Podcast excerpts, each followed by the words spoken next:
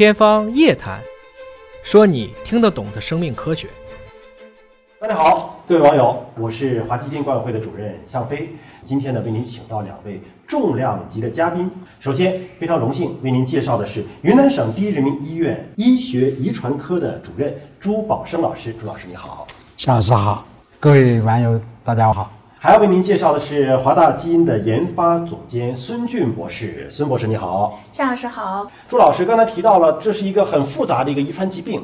这张图我相信绝大部分的人可能跟我一样都看不太懂啊。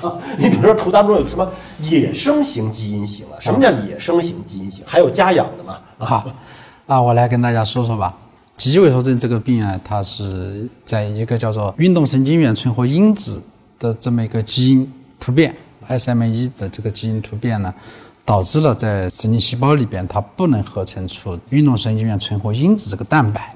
没有这个蛋白呢，这个运动神经元它就不会发出神经信号，这样它就不会指挥这个肌纤维产生收缩运动。就不是肌肉纤维出了问题，而是指挥肌肉运动的那个神经元出了问题。对，没有神经信号，这个肌肉细胞得不到刺激，它不收缩，不收缩，这个肌肉纤维呢，慢慢慢慢它也退化萎缩了。所以这个病呢，它在临床上会表现为肌肉萎缩、肌无力，这很典型的症状。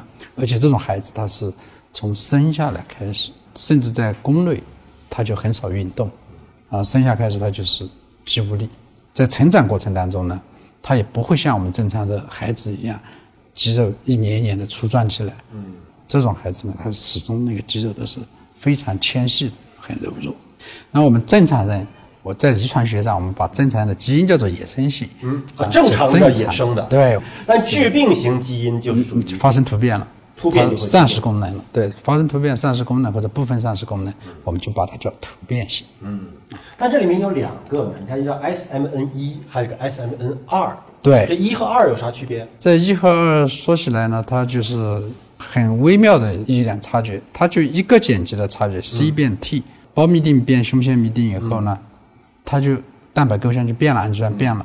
就一个有功能，一个没有功能，一个的功能强大，一个的功能很弱小。SMN 二在我们的正常人的体内，它基本上是不干活的，它就在那闲着玩。但它的基因序列跟 SMN 一是一样的，只差一个碱基。非常相似。相当于是。排版写错了一个字儿，对，它的功能就没了，这句话就看不懂了。啊，它的功能就非常非常弱小了，非常弱了。对，所以致病基因的那个就是写对了，它就是致病的基因。对，但是如果它突变了呢？嗯，就没人干活了。嗯，关于这个致病基因如何导致突变，请这个孙俊博士给我们分析一下。因为刚才提到了一个是四十多分之一，指的是中国人群当中携带这个基因的携带率。对，携带率还挺高的，是的。但是真正生出生病的孩子是万分之一，那是怎么导致生出生病的孩子的？这张图要给我们解释一下。嗯，然后这个图可以很形象的去告诉我们，就是刚才那张片子里面我们有提到，咱们世界携带率是五十分之一，新生儿发病率是万分之一。那这个是怎么算出来的呢？然后携带者的话，就是父母两个人是五十分之一的携带者。那在这种情况下，那我们可以看到。就是我们两个基因这种配对的情况下，你两个好的碰在一起的可能性是四分之一，嗯，然后碰到一个就是携带者和一个好的基因的这个可能性呢，就是是二分之一，因为有两个就是在中间，一个是来自父亲的，一个是来自母亲的。那另外呢，就是在一个就是比较不幸的几率下，就是两个致病的基因碰到一起，那也是四分之一的几率。那这样的话，我们向老师您可以算一下，从概率的角度上来讲。如果我们人群携带率是五十分之一，那么在这种情况下，两个人碰对的可能性是五十分之一乘以五十分之一，对不对？我举个例子哈，因为这个扑克牌没拆封哈，拆封之后我可以举个例子，男女双方因为都是一对儿成对儿出现的哈，男女双方男的有一个二一个三，女的也有一个二一个三，对，两个人都出一张牌，然后呢要凑成一。对儿二，那就是炸了，对吧？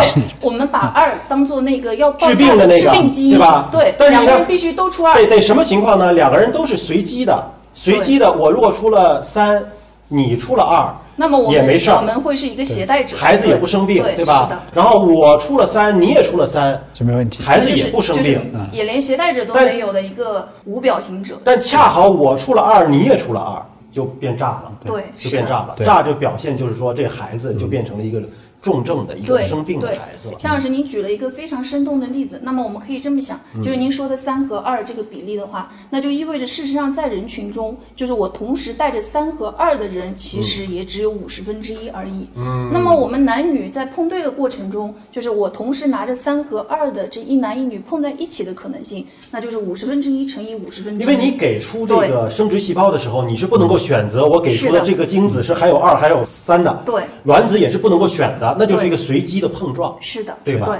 那么这种随机碰撞可以提前预知吗？可以的，就是 SMA，刚才朱老师也介绍了，嗯就是我们 SMA 的这个基因，它的致病原理已经知道的非常清楚。那我们当前可以有多种这个技术方案，可以就是让我们在携带者阶嗯段，就在人群中，把您说的那个同时拿着三和二的这样的人群，我们完全可以筛在他查婚孕前筛查出来。啊，筛查出来，筛查出来之后能怎么办呢？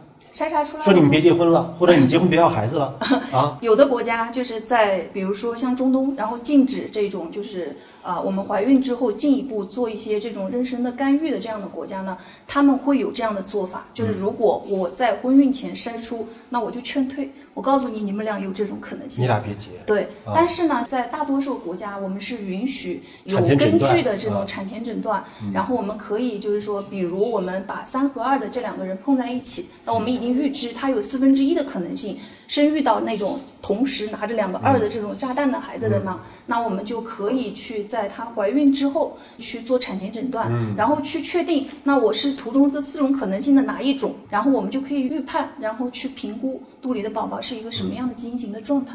这里边这张图表写的很清楚了，四分之一生出的是生病的孩子，二分之一生出的是可能携带了一个二的对这么一个携带者，但他不治病。那么还有四分之一的可能性是什么呢？连二都不携带，带俩三，对，对吧？他的后代连携带都不会再有，这种可能性也是有的。四分之一的可能性，对吧？哎，这就是这么一个情况。SMA 这个疾病，它其实也是有轻重之分的。对，刚才说到了这个 SMN1 这个基因，如果失去活性的话呢，会导致是重症的孩子。但它还有一个，刚才我发明了一个特别好的词儿，叫备胎。它的备胎叫做 SMN2。对，为什么说它是备胎呢？朱老师给我们说一说，为什么这个基因就差了一点点？它备在哪儿啊？就 SMN1 和 SMN2 呢，就是差一个核苷酸，对吧？它这一个核苷酸 SMN 一呢是 C 啊，是胞嘧啶；SMN 二呢是胸腺嘧啶，是 T。那么这 C 换 T 呢，别看它只换了这么一个碱基啊，它合成的这氨基酸不一样了，氨基酸不一样以后，它的蛋白构象改变了。